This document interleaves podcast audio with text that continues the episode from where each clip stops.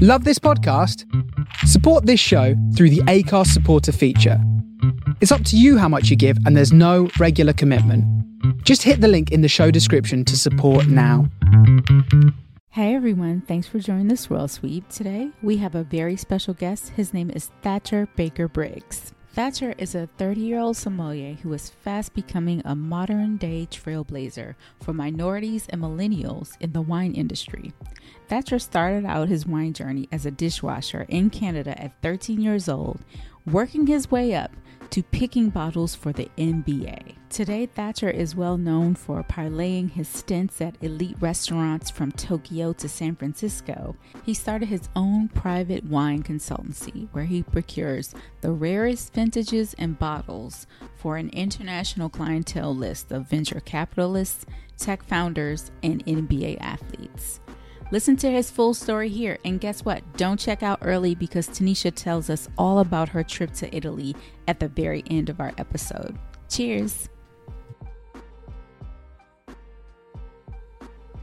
Welcome to the Swirl Suite, everybody, and happy Wine Wednesday. Uh, it's really hot in DC. so um, I'm sure you are drinking lots of beautiful white wines and lots of sparkling wines. We're going to talk about Chenin Blanc a little later with our special guest, but um, I just want to give you a very warm welcome to the Swirl Suite. Thatcher, how are you today? I'm doing great. Thank you for uh, inviting me to the show. I'm excited to be here. Yes, yes, we are excited to have you. Please introduce yourselves to everybody. Um, yeah, so my name is uh, Thatcher Baker Briggs. Um, I was born in in Canada. Uh, moved to the U.S. about uh, ten or uh, about eleven years ago, I guess. Now um, was lucky to have dual citizenship, so it was kind of easy for me to to to move over here. Um, and yeah, and now um, I'm I have a company called TWC or uh, Thatcher's Wine Consulting, and um, what we do is we help make the uh, wine process a little bit easier for wine collectors. And so uh, we help them source wine. Uh, we help them set goals for their collection or cellar or drinking. Um, we help to uh, with the logistics, whether they need wine in a specific place or for a specific dinner or for friends or guests. Uh, we just the aim is really to simplify that process and take um, it, it can be really time consuming and we hope that we can make it a little simpler for them. Tanisha has joined us. Hey, Tanisha, how are you? Hey, Tanisha. Hello, how's everyone? I'm good. I'm good. I'm good. So Thatcher just gave us uh, his introduction. So Thatcher, what's your original like? How did you get started in wine? Because you got started pretty young. You got your Somm certification at 22. I read. Yeah. How did so, that get started?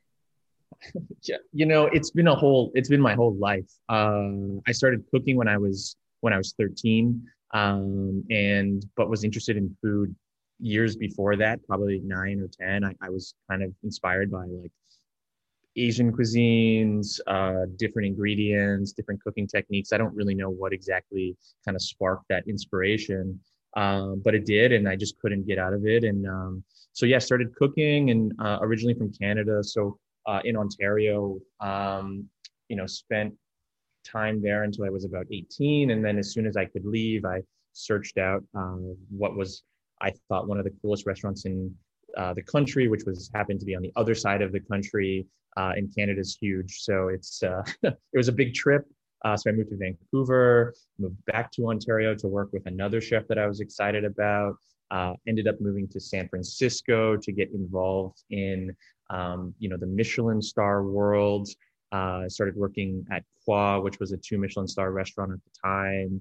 And that was really sort of that first, you know, introduction to some of the finer wines of the world. I mean, I was all there, wine is always around when you're in a restaurant, but when you're cooking, you really tend to just focus on cooking and not anything else. And after work, you, you, you drink a lot of beer and, and some whiskey, and that's about it. And so, um, which is not bad. You know, not, i wasn't mad about that at the time, but uh, once I got a, a, little taste, I, I was really inspired. And, um, you know, after that moment for me was about 10 years into working in restaurants. And I realized that I never wanted to be a chef that um, didn't pay attention to what was happening in the dining room. I wanted to be a well rounded business owner. I wanted to understand how service worked, how wine worked, how reservations worked.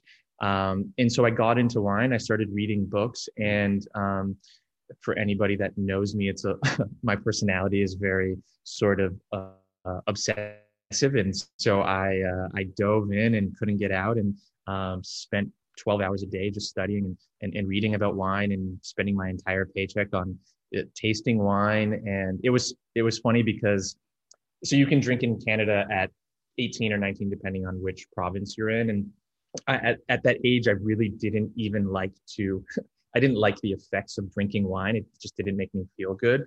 And, uh, but I love the way that it tastes. I love the story. And, and as I kind of went through it, I started to appreciate it a, a lot more and, and actually could, could drink the wine, but I would just taste it and, um, and then kind of move on to the next wine.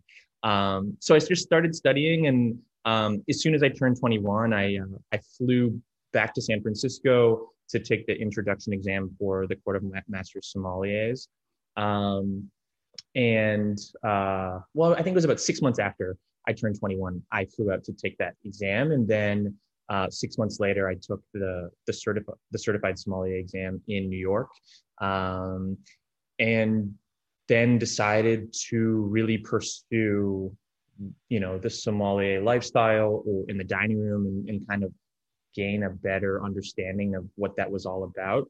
Um, so I moved back to San Francisco and spent some time at um, Saison Restaurant, uh, which was another two Michelin star restaurant that had uh, an absolutely epic wine list of probably three, 4,000 selections at the time of just all of the craziest, oldest, rarest Burgundy, Champagne, Rhone, uh, Bordeaux, Italian. It was really an incredible list, and it was a sort of um, it was like this high speed path through tasting all these wines. Like I, I tasted things that I had only dreamed of. My first day, I, I was drinking a glass of La Tâche, and the second day, I was drinking Latour and Mouton. It was this really amazing time for the restaurant, in, in, in entirely spoiled in, in terms of what we were what we were tasting and, and and honestly drinking because you know being such a small restaurant we had seven tables. A lot of guests you build this really amazing connection with that they're like hey i brought in this bottle of wine. Have you ever had this? Like you need to pour yourself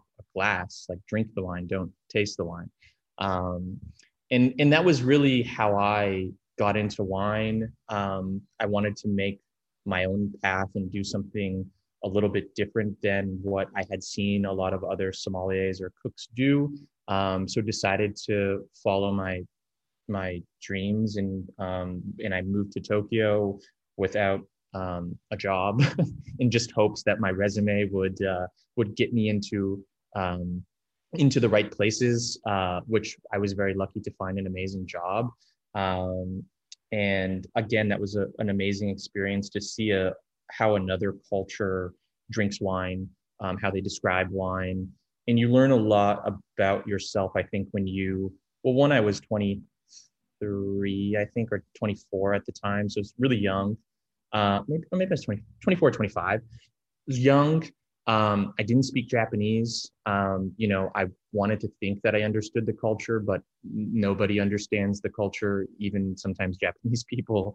Um, and when you can't speak a language and you need to learn how to describe wine to somebody, it's an interesting uh, uh, moment in patience and communication. Uh, and I learned a lot about myself, uh, a lot about how to interact with with guests, um, communicate with people. Um, it was a really amazing experience.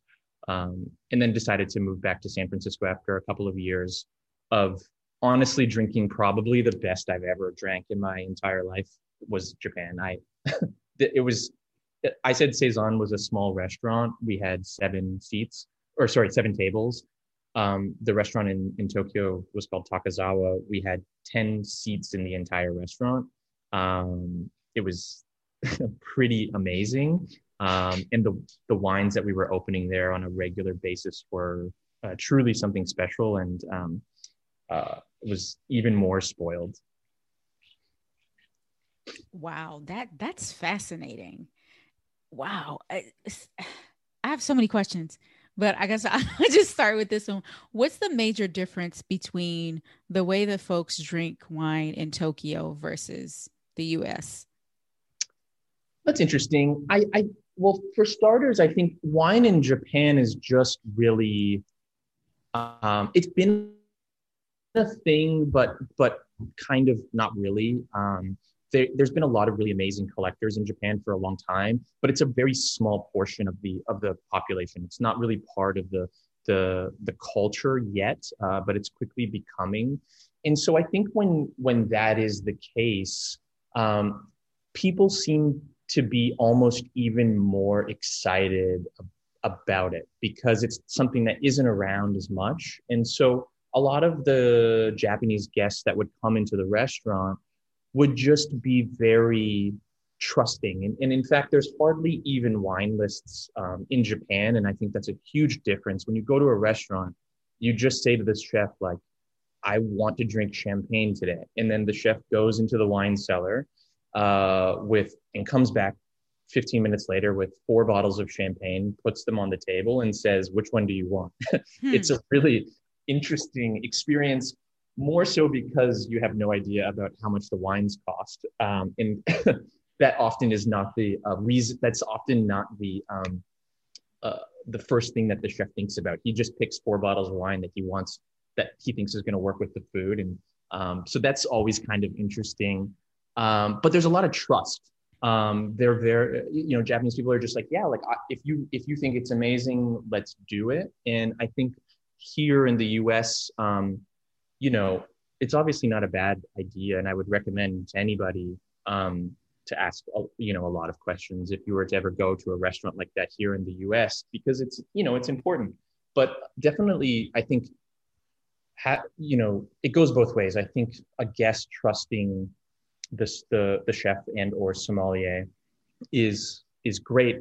Um, but I also think at the same time, a lot of uh, U.S. sommeliers need to also understand exactly what the guest wants, and it can't just be something that like, well, I had this really crazy orange wine from Slovenia, so like I'm gonna give it to this person who likes Napa Cabernet because they said I can pick whatever I want. To me, that's kind of a miss. So I think I think that those are some pretty significant differences between um, between that. But Japan, for anybody that's into wine, if you ever go, there's like just magical wine bars that exist there with things that you just could never find anywhere else.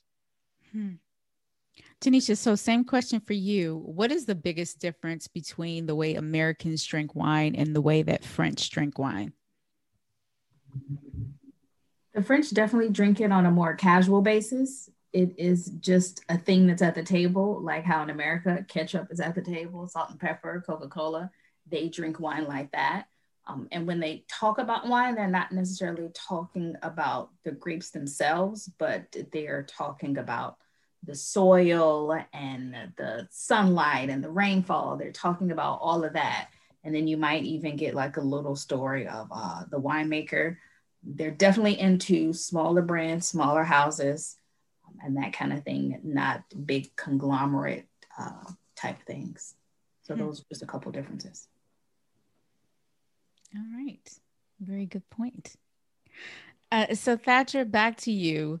What are some of the services that you offer with your consulting business? You mentioned that you help build um, I guess wine collections for people's homes. I do not know how to build a wine collection because I'm I'm a drinker. I pretty much drink everything. I might save a bottle or two for a special occasion, but like what do you where do I begin? What do you tell people to begin?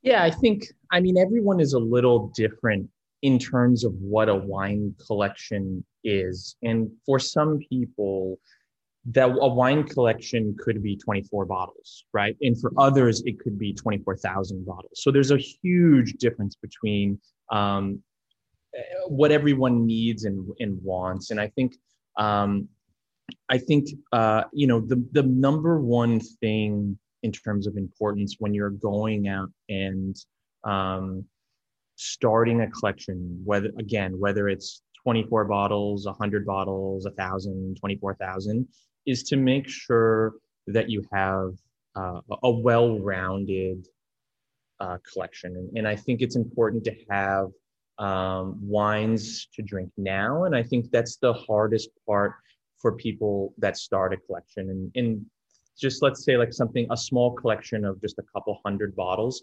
It's really hard to get to those couple hundred bottles unless you have champagne, white wine, red wine in your house, ready to drink at any moment of time. Because if you just go out and you're buying whatever the top of your budget is because you want to age these wines, you're going to go to those wines first um, and drink them, and then you won't be able to collect anything. So I think for anybody that, that's out there that's thinking about starting uh, a wine collection, get a case of champagne, a case of white, a case of red, and then start building on top of that. And if your budget's a little bit bigger, then you can up the amount that you can buy for sure. But depending on how much you want to spend, I think that that's really um, the way to go. And um, you know, that's how we how we start it.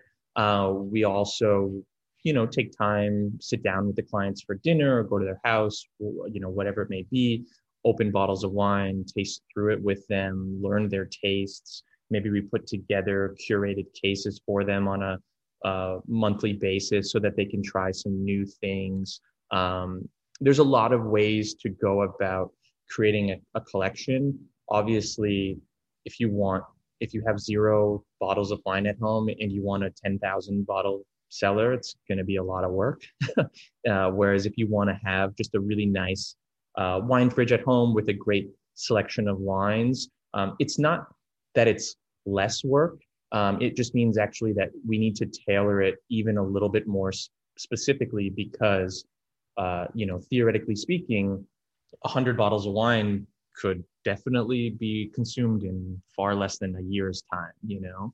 Um, and so uh, that's, yeah, that's really kind of how we, how we approach it. Um, yeah, in other services, I mean, a lot of things that we do are uh, event basis as well, where you know clients want to have a curated dinner. They reach out and they say, uh, "Hey, you know, I, I really love this wine. It would be amazing to put together 30 different vintages of these wines. Can you help arrange?" And I'll invite friends.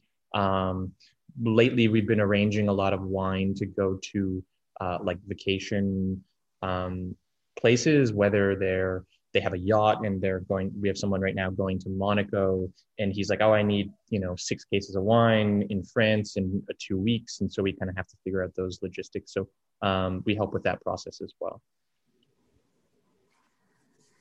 Very nice I missed this part but how did you go from sommelier in japan to curating collections getting clients you know that kind of thing that um, you just described so I um, so after Tokyo, um, I I went back to Saison, um, and I and I was the director of um, service and beverage, um, and I had kind of a unique role uh, where I was tying all of the different departments of the restaurant together. So I worked with the sommelier team, the service team, the bar team, the chefs, and tried to make the way that everyone worked uh, and ultimately provided service for the guest as efficient uh, as possible.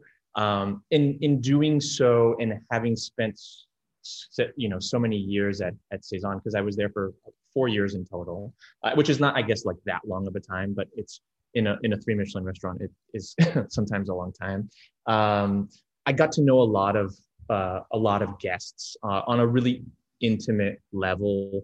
And I think, especially when I came back from Japan, I had a very different mindset. I think initially when you're in this Michelin starred environment, you have a very, a lot of people tend to have a very acting sort of mentality. And I, and I used to say this to the staff a lot at Saison. And I said, Hey guys, we're not pretending to work at a three Michelin star restaurant. We are working at a three Michelin star restaurant. It's okay to show your personality. And I think what I saw a lot in Japan working in such a tiny restaurant was that people come to this restaurant not only for the food, but because they love the people who work in that restaurant. And that really helped me emulate that a lot when I came back to the US. Um, and so, so, so guests at the time just naturally were like, well, every time I come to the restaurant, you just pick out wine for me, kind of using that sort of almost Japanese mentality. They're like, so can you just do this at my house and help me fill up my cellar. And so I said, yeah. And I, and I didn't ever think anything of it. Um, I just said, sure, I can help you get some wine for your house. And it ended up being a very large cellar. Um, and I was like, huh, like there's something here. Like this is a really hard process. Like this person wants a couple of thousand bottles. Well, if you want a couple of thousand bottles shipped to your house, that's you know a hundred cases of wine. That's a lot of wine to. It's a lot of boxes. It, you know, just the the putting it away is such a big process. Knowing what to pick, and so I said to myself, there's definitely um, there's definitely something here, and um, like a lot of decisions that I've made in my life, whether it be to just get up and move to uh, Vancouver or get up and move to San Francisco or Tokyo or go to spend several months in Europe and not really like thinking about it, just being able to sort of react and um, be adapted to the situation. I just said, I want to start my own business. I'm going to do it and um, decided to go out um, on my own after that. So that's kind of how I started getting um, starting the business. Yeah. I came in as such a good part. I'm like, Hmm. Right. I, my question for you is like, do you have Tanisha? Do you do y'all have wine collections? Do you collect wine? I do. Really? You collect it for like your life, or you collect it to like drink for the weekend? Because like I've collected some wine today to drink Saturday. I mean, that's so, like I've collected it, right? That's not. I thought that was just a purchase. Oh. Okay. I I think I inadvertently started collecting because I joined several wine clubs. Mm. And um and so I I do have several bottles that um that I collected. And to be honest with you, the other day I was looking at them on the racks or what have you. And I was like, I think I need to go through this because I think with Thatcher, like the wine that he's purchasing, probably it's aged worthy wine, right? But the wine that I have probably does not have the shelf life that hmm. I would love it to have. And so to go through and decide, oh, this, you know, maybe I should share some of this with friends or what have you because even though I'm storing it properly, I don't think it will be um, enjoyable in 10 years from now. Mm. I would love um, just a sparkling wine collection. Me too. I would love that. And I I know like when people think of like collecting sparkling wine, you automatically go to champagne, but I feel like there are other sparkling wines that are age worthy. Mm-hmm. And um, I would love that. That would be awesome. I mean, I could probably drink. In fact, I mostly do, but could pretty much just drink champagne every day for the rest of my well, life. Probably be pretty happy, you know. yeah, of course. it was, um, you know, this is the the level of my sophistication of my TV watch. But I don't, I don't know if you remember the Real, the Real Housewives of Potomac, and she created a champagne room. Yeah, uh huh. I remember that. Mm-hmm. Yeah, yeah. And I also, uh, me and Alan, we did a little staycation in like the DuPont Circle, Georgetown area this weekend. And we went to this place called Alero. Is it Alero? Am I saying that right? I think it's Alero. I forgot the name, but it begins with begins with an A. And it's in Georgetown and it's a champagne caviar bar.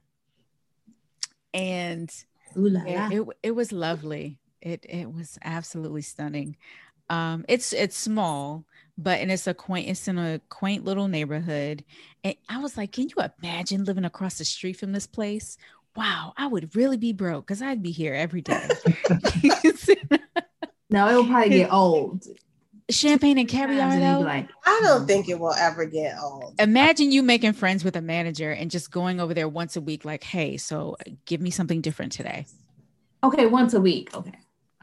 Could definitely be. Okay. No, that will work yeah. out. you don't like rewatch. You know, I don't like stuff the same. they would change it up for you. Mm. No, because they probably would say, "Hey, guess what? Just, just what we just got in." Yeah, yeah, yeah. Um, so Thatcher, where do you get your wine from? Like, how do you? uh, how does that process even work when you're getting it imported from other places? Yeah, I mean, it's it's I I would say of of of all. I mean, I would say the of all of the things that we do, uh, sourcing the wine is definitely the the most challenging and time consuming. Um, I think, um, you know, people are looking for really really specific things. Um, it doesn't mean that everything is expensive. In fact, there's bottles of wine that cost, uh, you know, 20, 30, 40, 50, 60 dollars a bottle that people are you know begging for on instagram or emails or trying to purchase as many as they can possibly find. Um, sourcing is a challenge. Um, we we we have uh, an import license which makes things a little bit easier. You know we really focus on um, a lot of Europe we, we pretty much only focus on european wines. So hmm. champagne uh, German Riesling, um, you know, Spanish varieties. I love Madeira from Portugal um, I love the history and, and, stories of a lot of the European um, varieties.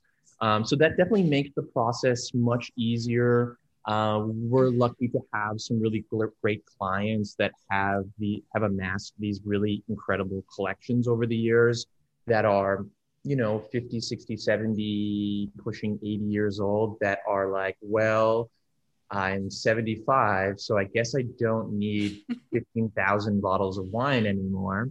Uh, can you help me sell some? And so it kind of keeps this really beautiful circle so that, you know, maybe they sell 50 or 60% of their collection and then they just want to replace it with some really great bottles that they really want to drink. And, you know, they're understanding that, you know, when you're 70, you're, you're getting up there. When you're 80, you're getting up there. So, um, but con- like that is the number one thing that we spend the most time on is finding the wines and in curating the wines. We never want to be this, um, you know, no offense to wine.com. They're an incredible business, but um, I think that like it's such a big company that we really want to uh, be a little more boutique. We really want to uh, have things that are curated where the inventory is um, ever changing and you come back and you find new exciting things and you can think about it just like the the caviar champagne scenario.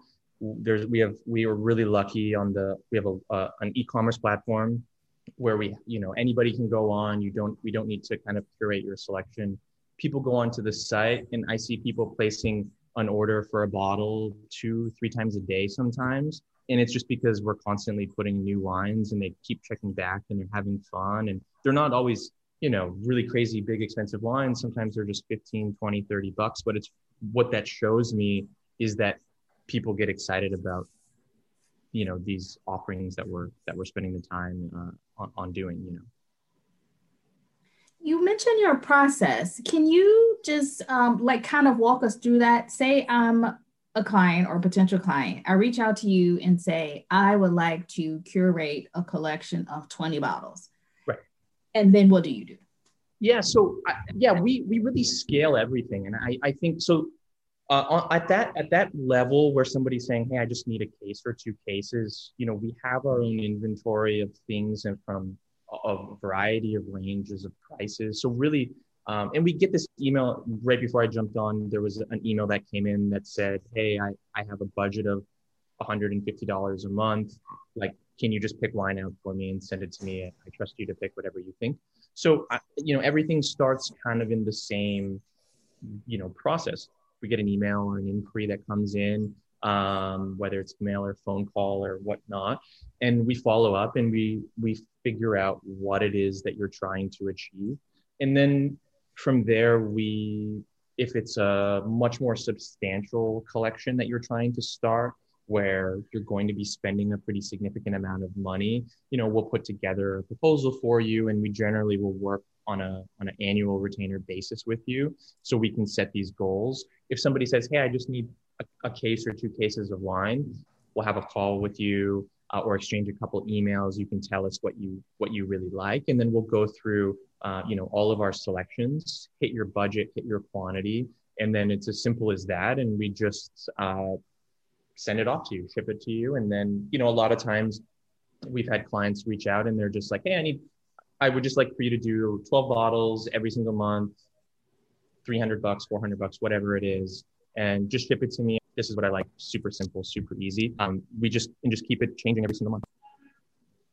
And is there a way, like for some of the larger collections um, that you work with, do you also, is there an inventory management system or some kind of way for them to be able to track, understand everything that they have?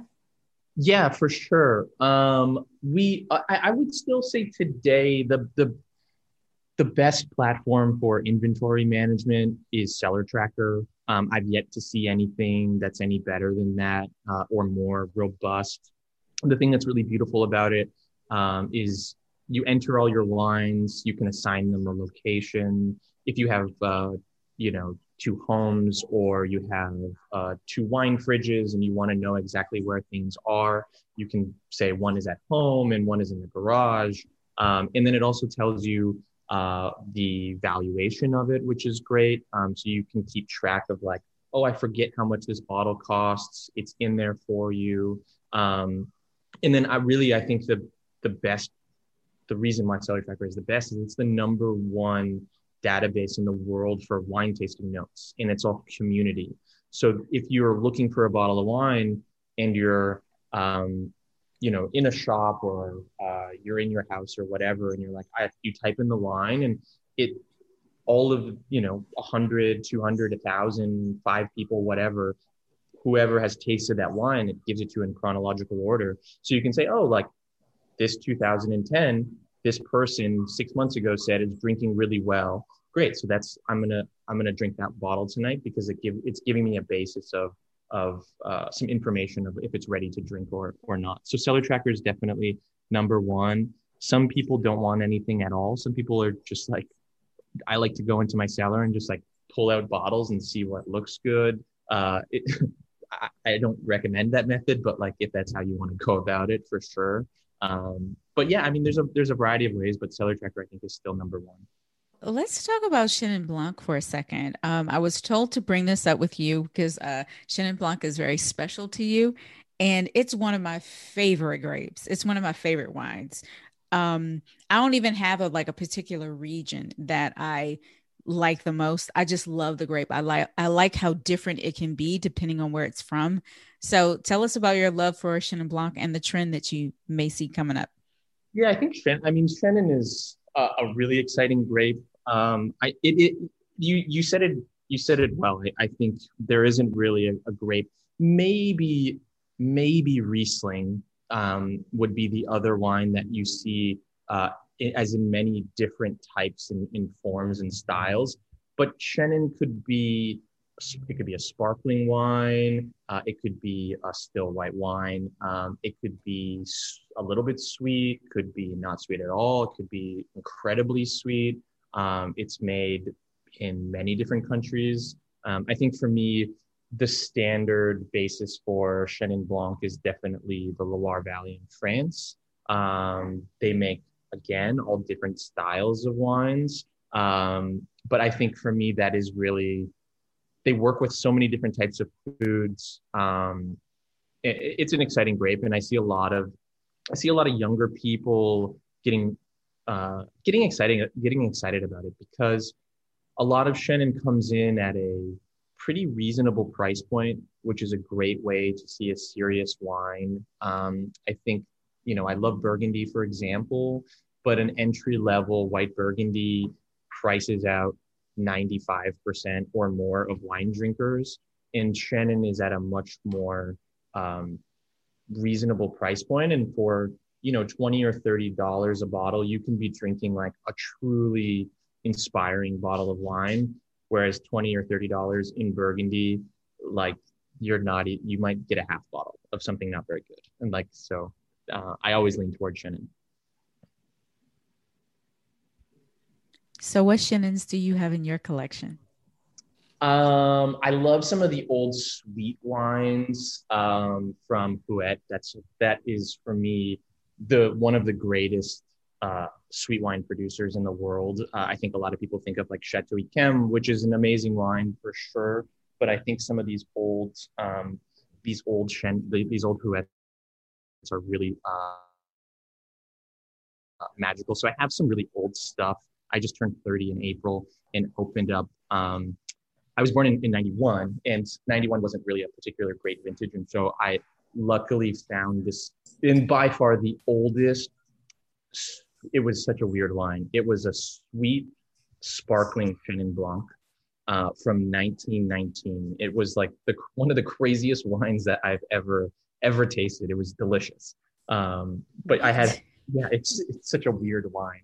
Um, a friend of mine sold it to me a couple years ago, and I've just been sitting on it, waiting for something a special day. And I figured 30 was the would be the the day.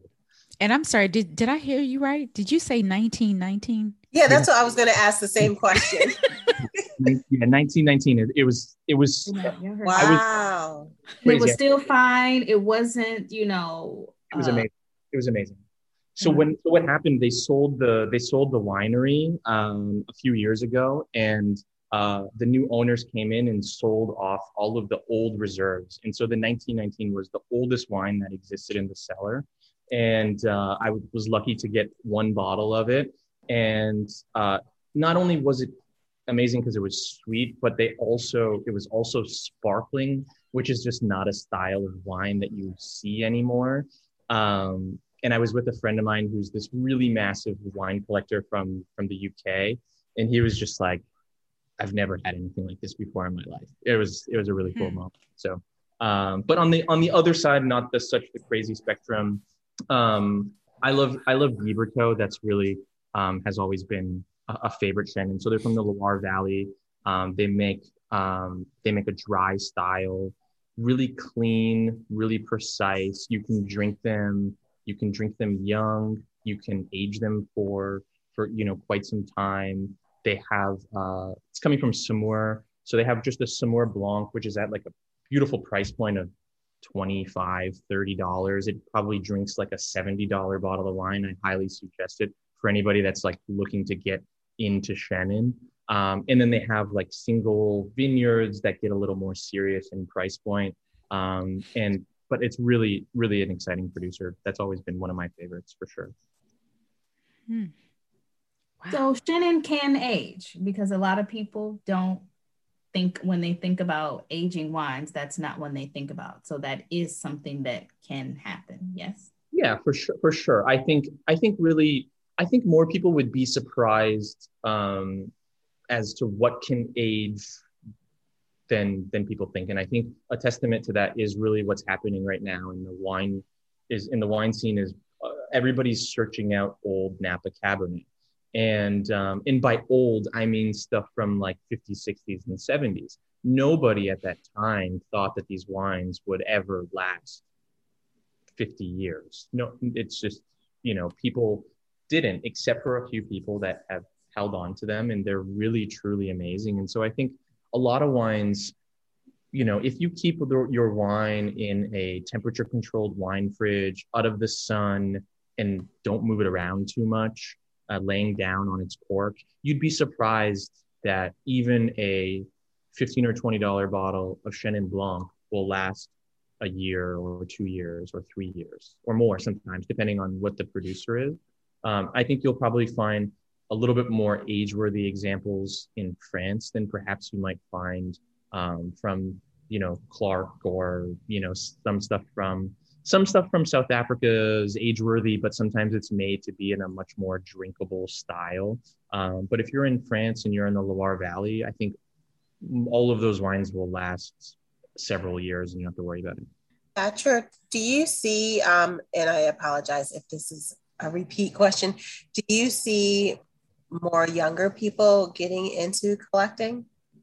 Yeah, yeah, for sure. Uh, it's um, it's definitely a demographic that is exciting to me. Obviously, being super young, I think it's important um, to understand where that market is going to go, and and obviously um, start to build relationships with some of the younger generation because again, you know, we have some uh, some older clients that have been buying for 40 years and they're kind of like well i don't need to find more wine anymore. In fact i need to get rid of them. And so working with some of the younger generation is exciting. And and I would say I'm seeing like 27, 28, 29, 30, 35 year olds getting into into into collecting, sometimes buying really big collections, and some are just buying, you know, a couple bottles here and there. But I have friends that are, you know, not quite 30 or just a little bit over 30. And it all started kind of the same for them. They started getting into wine. They bought six bottles of something. They had a little wine fridge. And then they tasted a bottle and they're like, wow. And they started reading about it. And then they go out and they buy another bottle and find another bottle. It's definitely a very different way of collecting because 50 years ago wine just wasn't expensive as like it is today it just wasn't well known so 50 years ago you could buy a wine and you could buy cases of it and it would be you know $50 for the whole case of it and now that wine might be worth thousand dollars uh, now every wine is like fifty dollars if these guys are collecting. So they're instead of buying cases, they're buying ones or twos or threes. But it's it's like a bug. Like you you get it and you're like, oh, I have this. Like I don't want to buy just one bottle because I want to drink one now. So I'm gonna get two. And then you drink the one bottle, and you're like, oh wait, I need to get another one because it's so good that I want to hold on to it for a special occasion or something like that. Um, so I'm seeing a lot of young people um, getting into wine, whether restaurant industry, uh, the tech industry, athletes, whatever it is. Like a lot of people are. It's becoming a, um, it's becoming a, a part of our culture, I think, which is exciting. Mm. We've been saying wine collecting and wine collection, and maybe using the term slightly generically. Is there like a, um, a determining factor between, uh, or like um, a clear definition of a wine collector is a wine collector someone who okay i grab a couple bottles this month and then maybe in a couple of months i get another couple bottles or is a wine collector someone that contacts you and says hey i would like to um, start with uh, 250 bottles and then let's see where we go from there. No i think i think i think i think a wine collector is really anybody that buys wine to drink it at a later date maybe more than Saturday, I'll say, but um, you know, that plans to kind of hold on to that wine for a little period of time um, and amassing a little bit more as you as you go. I think really that's the that's the definition of a collector. I don't think it's a determination of how many bottles that you have. I think the same thing can be said like you, you you're not a wine lover because you spend a thousand dollars on a bottle of wine. You're just a person that spends that much money on wine, where somebody that spends ten dollars or fifteen dollars can love wine the same amount. I don't think that has to do with anything. So, um, you know, a wine collector is just somebody that really the point for me for wine collecting is to be able to be at home alone with family, with friends, and have something that you're happy to drink and not have to go to the store to. And i think that's really that's really the whole point of a collection is just to gain access to make it a little bit easier on yourself. Um, i think when you buy wine when it's released for example it's a little bit easier to get. Whereas maybe after six months or a year after it's been released a lot of other people are buying it. And you're buying if you're buying a wine with a vintage date it's automatically a limited product because it will never 2018 whatever will never be made again. And that's the only example. There'll be a 19 there's a 17 but if you want the 18 for whatever specific reason you have to go in and get it. And i think that's really the only um, that's really the definition of a collector. I don't think it's about anything else than that.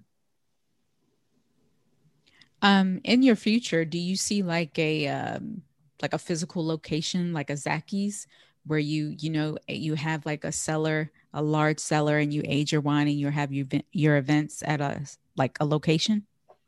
Yeah i mean for me i think after spending so many years cooking and working in restaurants it's it's so funny. Like i think when people ask me like oh you must have left the you know being a chef so that you could make more money and like have a better life balance. That was never a determination for me. I i just wanted to learn and experience something new. Um, and so like I would love to have a restaurant or multiple restaurants where you know we could also have an influence, obviously, on what's on the wine list, maybe a little bottle shop inside of one of the restaurants. Um, so I think at some point there's definitely a physical location. I'm not ready to leave the restaurant industry or hospitality industry completely. I still feel very involved in that. So nice. So our next few questions are going to be a little fun. Um, they're going to be like random questions just to get to know you and us a little bit better. Sounds okay. So the first one. So Thatcher, each week, well, every every time we record an episode for the past year, we've been we've had this dollar amount, and and now we started like one thousand dollars, and I, we're up to eighteen thousand dollars. So my question is, if you received eighteen thousand dollars, what would you do with it? Um.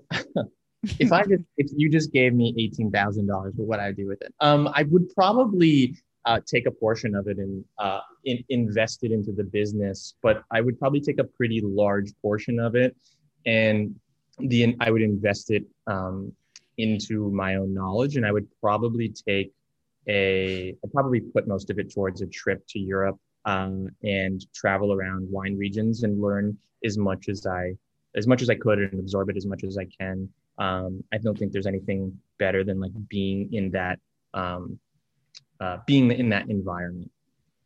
Mm. Tanisha and Leslie, what about y'all? Eighteen thousand dollars. I would travel, and I would do the um, less popular wine regions because it's not my money, right?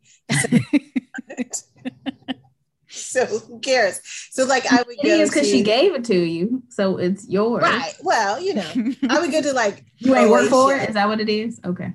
Yeah, I would go to like Croatia, Germany, and like you know, the less romantic, exciting ones. Just you know, mm. check it out, see what's going on. Croatia's kind of dope though. That, yeah. Is it? Mm, yeah. Mm. And so, what are you doing with your 18k? 18K. Tanisha? I don't know. I already swam in it. I rolled in it. You got your plastic surgery. Right. I got my plastic surgery. Um, so I look 23. Uh I took the first class high end vacation. What's left? I started a foundation. I might just hold on to this. Okay. You can give it. I already bought. I already bought expensive wines. Yeah. I, um, you can give it to a member of the Swirl Suite. That's a great idea. You can spread it across all of us. Mm-hmm. Since you don't need it, you can't right. no, do it. No, no, that's not that's not what I want to do. It's not what I want to do at all. I'm gonna hold it. I'm gonna hold it, and you know. Okay. Okay. Let's see. With my 18k, I'm going to pack up and live somewhere else for like a month. So maybe Italy. Let's go to Italy for a month. And I could still work. I mean, I'm t- I'm teleworking. Yep. So I would pick up and I would move somewhere and just live there for for like 30 days. Yeah. Yeah. And oh, just definitely do that in Italy off 18. I mean, mm-hmm. yeah, you definitely do 30 days for easily. You could do I was thinking like four or five months. You could get you could get away with it in Italy. Mm. A lot longer than the way to read Italy if she can't. Oh. I mean, let's. What did you? What, are you thinking about getting like um, a chalet or something like a? Uh, you know she's gonna be in a Tuscan villa under the That's right. That overlooks the you coast. Know, that overlooks you, a vineyard. Well, you gotta realize I don't travel bougie. I'm not Glynis. I may eat and drink bougie, but I don't need to stay in a villa. I can stay in a little apartment or something, or you know, something super small. I, I can rough staff. it out you'd have staff, you know. oh. To, you know, oh. do your shopping and cleaning for you. you got 18K. Why not? That ain't, a, that ain't Why enough. Are you cleaning though? yourself? That, that's not enough for 30 That days. ain't enough for that. no, if that's all you're going to do, then yes. I mean, but if you're going to eat as well, then no, forget mm-hmm. it. Okay. No. Got you. Got you. But no, get you a little cute apartment and then also. all right. Next question. Let's just do two more. All right. What is your favorite type of chicken and rice? Like the brown gravy, like the old school kind? Uh-huh. Okay. the baked. This is also old school. This is what I grew up on, like the baked with the cream of mushroom or the cream of chicken. Yeah. Okay. Or the last one, which I saw on your Facebook page, Thatcher, the Singapore style where it's clean. Yeah. Where, yeah. Which is like, Uh, like, but flavorful, but like clean, just chicken and rice. you know, I, I had the uh, cream and mushroom and rice growing up quite a bit. Um, I feel like I'll probably get in trouble for this, but like if my mom was a better cook, that might have been my answer. Uh, uh, but I got to go with the Singapore style because it's just out of control. She's gonna kill me for that. But, And we can't tell her. You can't tell her you were all here today. Right. Sorry, mom. She says it's the reason that I became. I wanted to become a chef because her food was so fast. Wow. Mm. Everybody doesn't She have was- a gift. Everybody She was an inspiration. That's She was an great. Your, your mother was inspiring. Well, Exactly. yeah. She- It worked. She did what needed to be done. Well, you know, Exactly. I'll have you know, my my uncle is a chef, and that is the exact reason he became a chef. Was my grandmother is not a good cook. It works. So, It really Uh, works. yeah, yeah, yeah, And voila. yeah. Uh, Tanisha Leslie, what about you? Chicken and rice. What way? The cream of um mushroom way. Okay. Yeah. Yeah. Wild rice, not plain white rice. Wild rice. Wild rice. A wild rice? No, thank. Yes. Okay. I don't think I've had it like that. No. Hmm. I, I like it with the yeah, the chicken and mushroom, the smothered chicken, Yeah. Mhm. um, really starchy rice. Mhm. Yeah. I know I have not had the Singapore style rice, but I the chicken and rice, but I am dying to try because I've seen it on um I believe uh, I don't know if it was Anthony Bourdain or Andrew Zimmern. They had it a lot on their shows and it looks so good. It's and of, they ate they ate it with the chopsticks. Oh my god, it looks it looks so good. it's out of control. So I, I've been to Singapore a couple times, and like it's like you go to these, they're like food courts, but they're outside, Mhm. um, and like there's just like 15 different places for chicken rice, and like everyone has their favorite one, and the chickens are like sitting there, and they just cut them up and put it rice and like this really cool sort of like almost like chili relish. Mm. It's out of control. I could eat it like, every day. So Oh good. my god, man! Wow. Mm-mm-mm. Okay, last question. What would the what was the last wine you drank from a black winemaker? It's a it's a hard question to answer. I think um, I think about it a little bit like when you dine in a restaurant. You know, it's kind of like, is the chef the one that is making your experience? Um, I Oh. think a lot of times the chef or the owner is not even in in the restaurant, and it's maybe the bartender or the server or um, whoever it is that really makes uh, makes your experience. And I think I think wine is a lot a lot like that. And you know, knowing that I drink a lot of French wine, there's just not a lot of black winemakers uh, in France. Like when I go to Burgundy, there's no technically labeled black winemakers, but what there are are a lot of black people helping the process to pick the grapes, uh, to help press the grapes, to help with the logistics, and like for really incredible domains and producers. Um, so I think that for me, I probably drink, and everybody probably drinks a lot more wine than you think that are actually truly made by Black people uh, than than we think, and their their names just might not be on the on the bottle. So that's Mm. kind of how how I think about it. It's an excellent point. I had um last night I had the House of Brown Chardonnay. Oh, Oh, nice. nice. That's a nice Chardonnay. It is a very nice, yeah. Yeah. This Like- is not the SATs. You went through a lot of them over the over the holiday when you came back from the That's what I'm US. like, I think it was, yeah, it was over the holiday. But no, I think Yeah. I've had one since then. I had the one from um the south. It's from um either Languedoc Roussillon. Oh, cool. So that, Yeah, there's just not that. It, there's not that many in France. It's it, I'm, I know two. Yeah, yeah, yeah. It's uh, but you know what? I, I think that um, I think the thing about France specifically, or just Europe in general, is it's a lot of uh, it's a lot of generational change. It's it's a lot of it just gets passed down from grandfather to you know father to son, blah blah blah. And so um, you know, eventually there there will be, um, and I I think things take time, um, and I uh, I hope to see it and. There de- there's definitely there, when you go when you go to Burgundy and you take the train from Paris to Burgundy, like I was on the train over the summer last year and there was like only black people on the train. There was like no French people, like no white French people on the train. And I, they're all going to Burgundy and for a variety of different reasons. And I think that's, I think it's great. I think it's great to see. And I think we'll start to see that a lot more. Hmm. Wow. Well, my last uh, wine by a black winemaker was Andre Mack uh, Love Drunk, one of my favorite rosés. Oh yeah, it's Yeah. good. Yeah. One of my faves. Second Yeah. one. Yeah. Well, Thatcher, this was a fantastic interview. Thank you so much for joining us. Yeah, No, thank thank you you. I'm like, having I have 17 more questions. I know, right? um, This is great. yeah, it was you. awesome. Um, Mhm. Tell everybody where they can follow you before you go. Yeah, it's all the same. So the website is uh, www.thatcherswineconsulting.com. Uh, the Instagram account, thatcherswineconsulting.com, uh, or just Thatcher's Wine Consulting, sorry, for Instagram. Facebook, the same thing.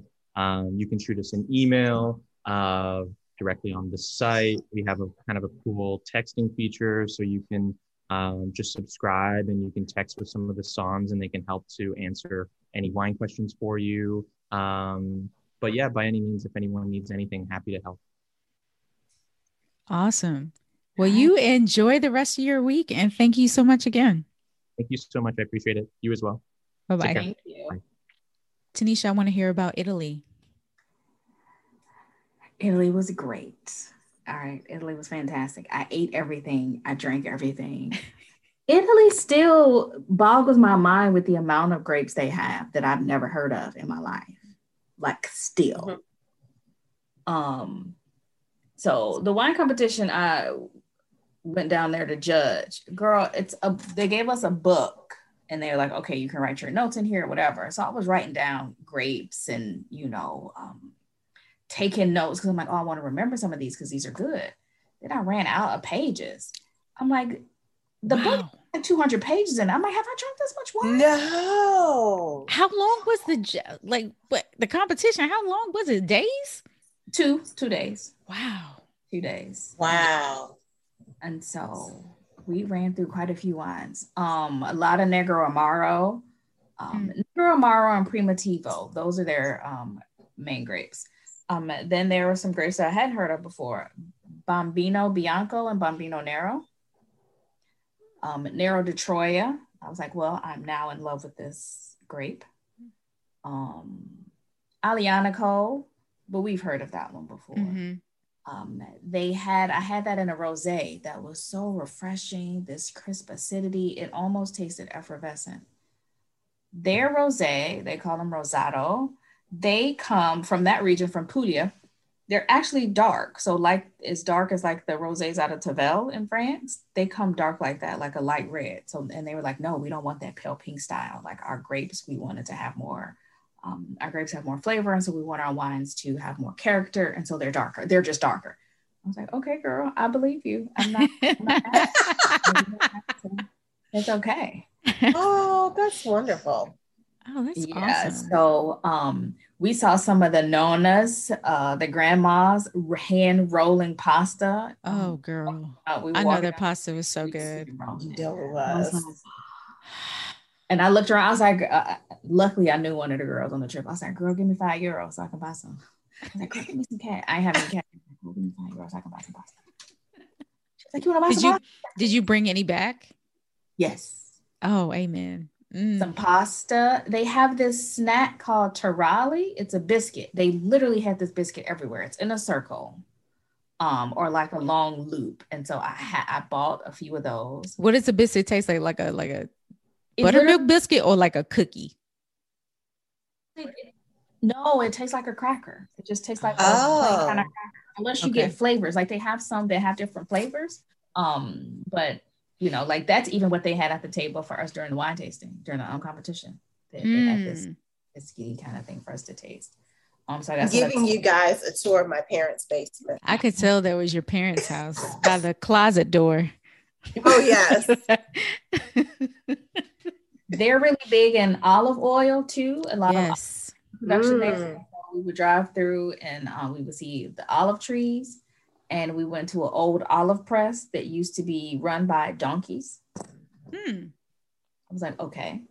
Um, and then as a part of the last event, we did a wine tasting at this uh, castle. And you know, they had the different wineries and stuff there. And then they also had olive oil producers there. So did a couple olive oil tastings.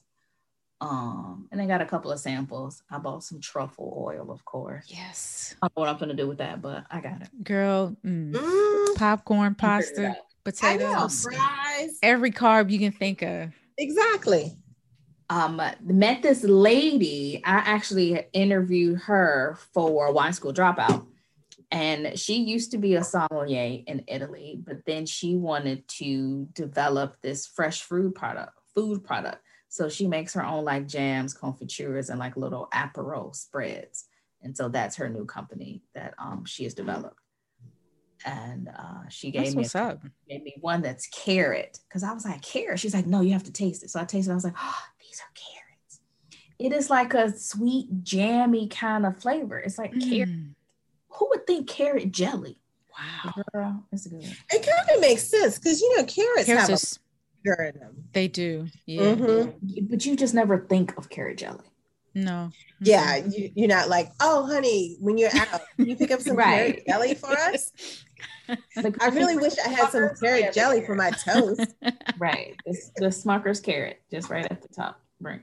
Mm. The orange one. Thank you. But do you still get that vegetal carrot flavor in the jelly though? Because that would be Not really. bomb on a sandwich. I gotta taste it again when I open. Mm. I'm trying to remember from before, but it was a lot happening that night. Yeah. You know, One those charcuterie Thai board. sandwiches- Yeah, yeah. You you know Yeah. how they have the, the Thai sandwiches with the little um Oh yeah. carrots and that would be good, Mhm. like the spread on that. Mm. Focaccia is amazing. I mean, Sure. it's amazing when I've had it here, but then had some Yeah. fresh focaccia there. Did not have as much dessert as I needed. I needed more. I needed. I was like, is tiramisu just like a northern Italy thing, or is that? Mm. Mm. Did you at least get some gelato? I did, but like I went out to get it myself. Okay. Oh. It was not Mm. served. The one place, and we were at the where we were judging, it was a they called it a castle. I was like, well, it's not like the French chateaus I'm familiar with. It'll do. It'll do. and so they would serve us lunch and dinner, um, or whatever. And so they're like, oh, this is dessert. And it would be a bowl of cherries. I was like, oh no. Uh-uh, I got cherries at home. I was like, I know cherries and seeds. And I'm like, if you don't bake these into a cake, Where is the pie? Did you have like some cream over it or just cherries? when I tell you it was a bowl of cherries with ice in it, I was like, well, this is an abomination. I don't know. like, did y'all run out of money? Yeah, if you roll these cherries and some pastries, something. Y'all don't have like no flour or nothing and sugar to just like can y'all Mm, make these and like a little Make a cloud, tart? a, a tart, nothing. yeah, something. Mm. Wow. Sis, when I tell y'all they brought out, and this was like three meals. Mm. I was like, if they bring out them dim chairs one more time, and sure enough, the bowl. stupid. And then like, well, cherries here are expensive. So I see being excited one time, but not after every meal. I want to crack, I I crack open a crust, like something flaky. I get cherries here. Like I, Yeah. and I'm not a big cherry eater. Maybe since you know I'm not used to having them as fresh as they are, but Mm. I'm like, okay, maybe with strawberries, I would have got excited at least the first time, but I was like, cherries? That's How about I got someone, I got something better. How about you just take these cherries and go make me a fresh cocktail and squeeze the juice out of these cherries? Then I'll be happy. Wow. Yes, that yeah. They could have made me a cocktail. I should have Mhm. just put some in my purse and made drinks at the hotel. the hotel was nice. Girl, It was That's like it. The room was big. I need to I need to post the videos. They just sit in my phone chilling.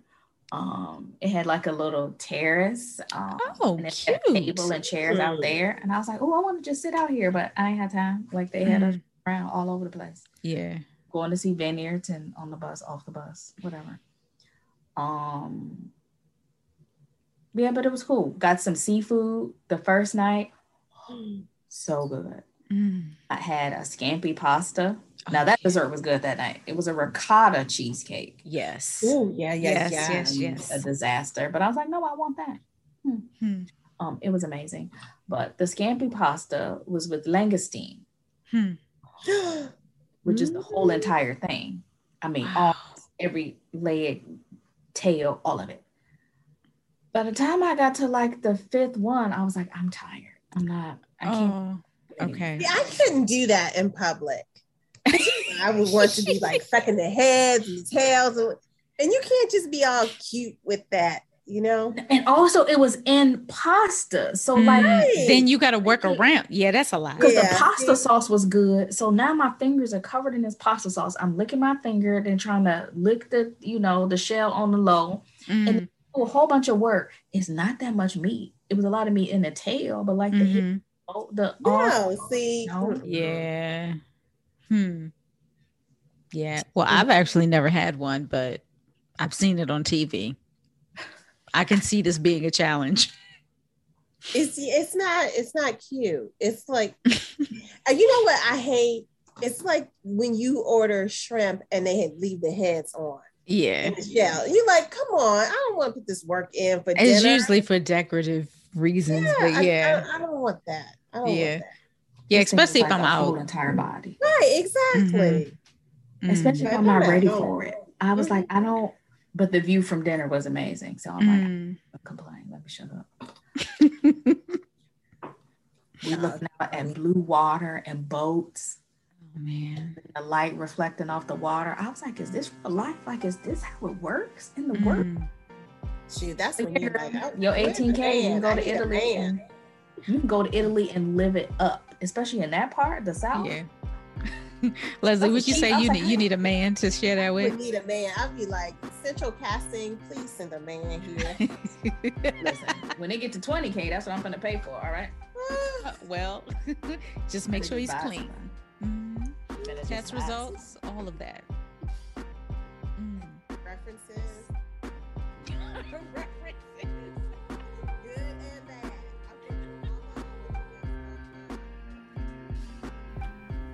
Thanks for joining this Swirl Suite, guys. I hope you really enjoyed this episode as much as we did. Don't forget to follow us on Facebook, Instagram, Twitter. Leave us a comment, send us an email. Tell us what you like. Cheers.